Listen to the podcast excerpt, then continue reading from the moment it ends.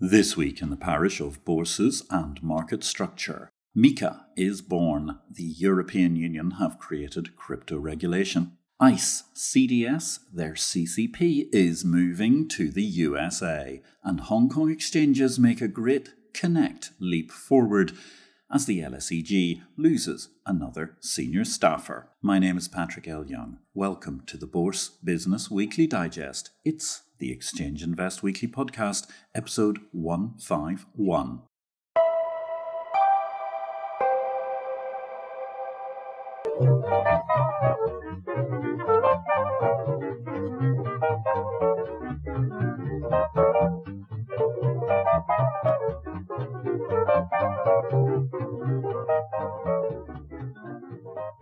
Good day, ladies and gentlemen. This is a very brief reduction of highlights amongst the key headlines from the week in market structure.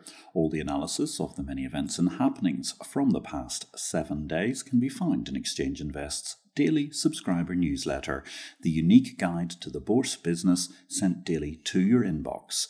More details at exchangeinvest.com.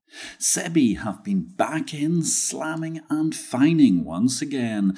The NSE dark fibre case, part of the Holy Hoax fiasco, saw Chitra Ramkrishna, the NSE itself, and 16 others found guilty in the plethora of cases pertaining to this ongoing fiasco. Overall, we published a note this week on the Holy Hoax fines. They now total over $7 million. You can read that on LinkedIn Medium, and of course, days earlier, you could read it in the Exchange Invest newsletter.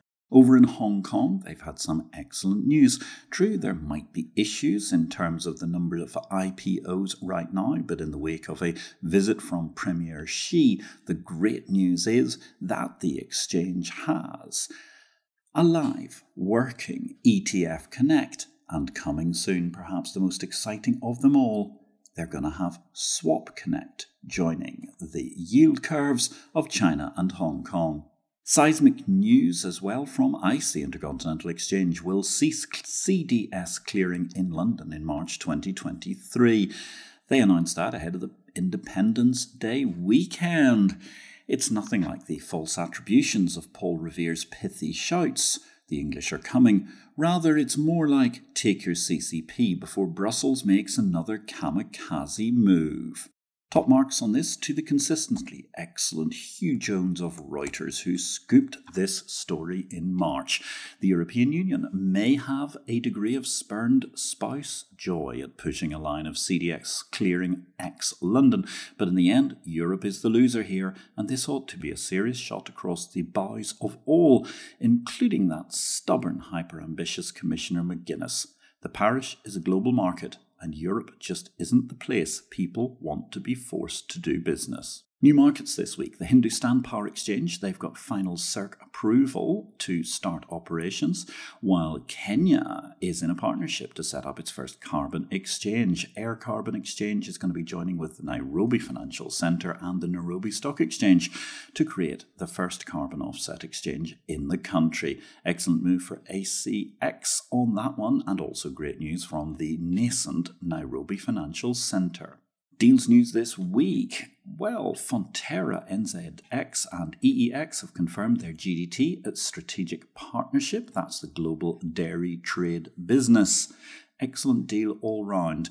Elsewhere, Landbank are leaving their acquisition bid for the bond trading platform PDEX in the Philippines up to the incoming president, Bongbong Marcos. Crypto exchange FTX, they've been rescuing just about everything that's going recently. The latest is a $640 million deal that they're going to be acquiring BlockFi. That led to an excellent headline in Zero Hedge Does Sam Bankman Fried own everything now? That was their recap of last week's top crypto news.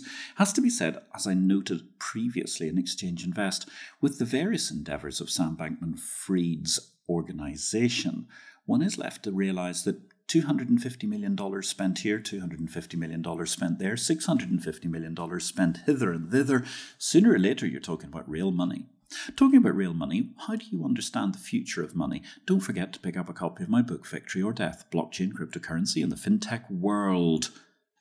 That's published by DV Advisors and it is distributed by Ingram Worldwide. Don't forget, while you're waiting for that copy to arrive, you can always pick up online the highlights from the most recent IPO vids, and there have been some absolute crackers recently, including most recently Mark Shadle defending the data economy, coming up after an Independence Day break on July the 12th at 1 p.m. Eastern, we're going to have John Kim discussing CBDC and the future of money. Stay tuned. You can find those on LinkedIn, Facebook, and YouTube Live. Highlights are on youtube.com. Search for IPO vid. In crypto land, Coinbase are seeking licenses across Europe as they look to ramp up growth in the wake of losing 18% of their payroll in swinging salary cuts recently. In addition to the head count cuts, we've had some huge problems across the cryptosphere this week. Multiple different exchanges and market platforms unable to allow people to withdraw their hard earned digital currency. Technology news this week. Very interesting to see what's happened with DYDX. They become the first major crypto derivatives exchange announcing that they will leave the Ethereum ecosystem and launch their own blockchain. That's an encouraging vindication, I feel, of my It's So last year thesis on version 1.0 blockchains. I hope vendors touting they're all singing and all dancing, but ether centric reliant blockchain solutions will be taking note. Regulation news this week, of course, dominated by MiCA, the European Union reaching agreement on a strict crypto regulation requiring data collection. That data deal has been struck to regulate cryptocurrencies and their infrastructure, with firms operating in an EU state given 18 months after the start date at the end of 2023 to get their MiCA licenses without disruption to services. There's only one daily news source for the business of bourses Exchange Invest, the exchange of information. Exchange Invest publishes the daily digest of everything in the market structure industry around the world in a user friendly email briefing format from Monday to Friday. With additional pith by former Exchange CEO and long standing fintech pioneer Patrick L. Young, yes, that's me, Exchange Invest is the unique one stop shop for the daily news in markets, market operators, and related functions.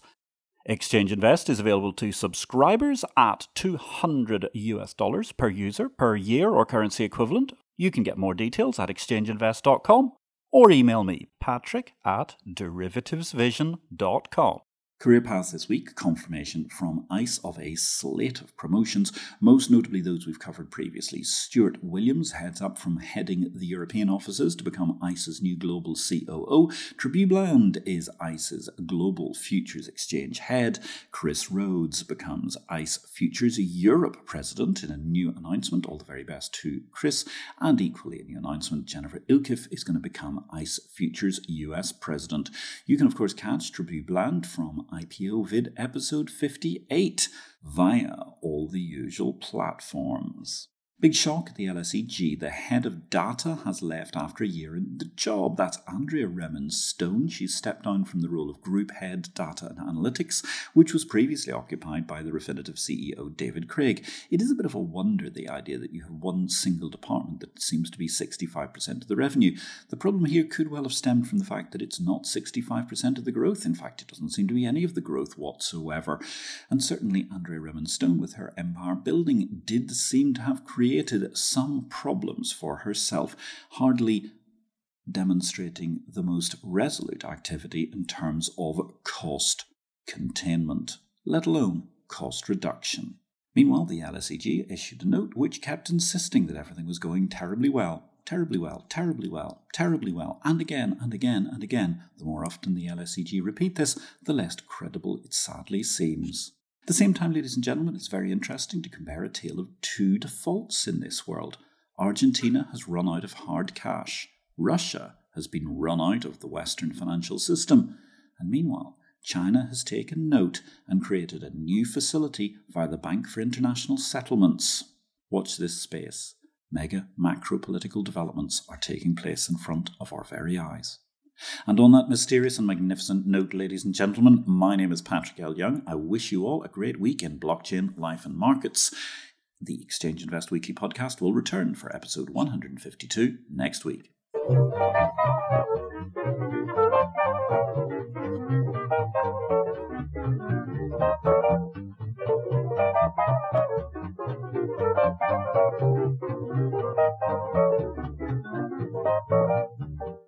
This show relates to the business of bourses. It is not to be construed as investment advice, nor are we making any investment recommendations.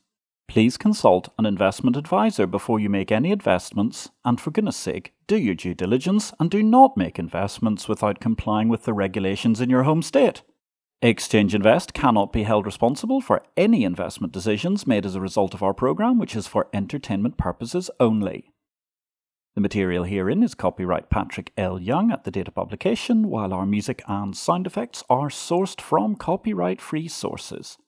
Thanks for listening to Exchange Invest Weekly, the exchange of information.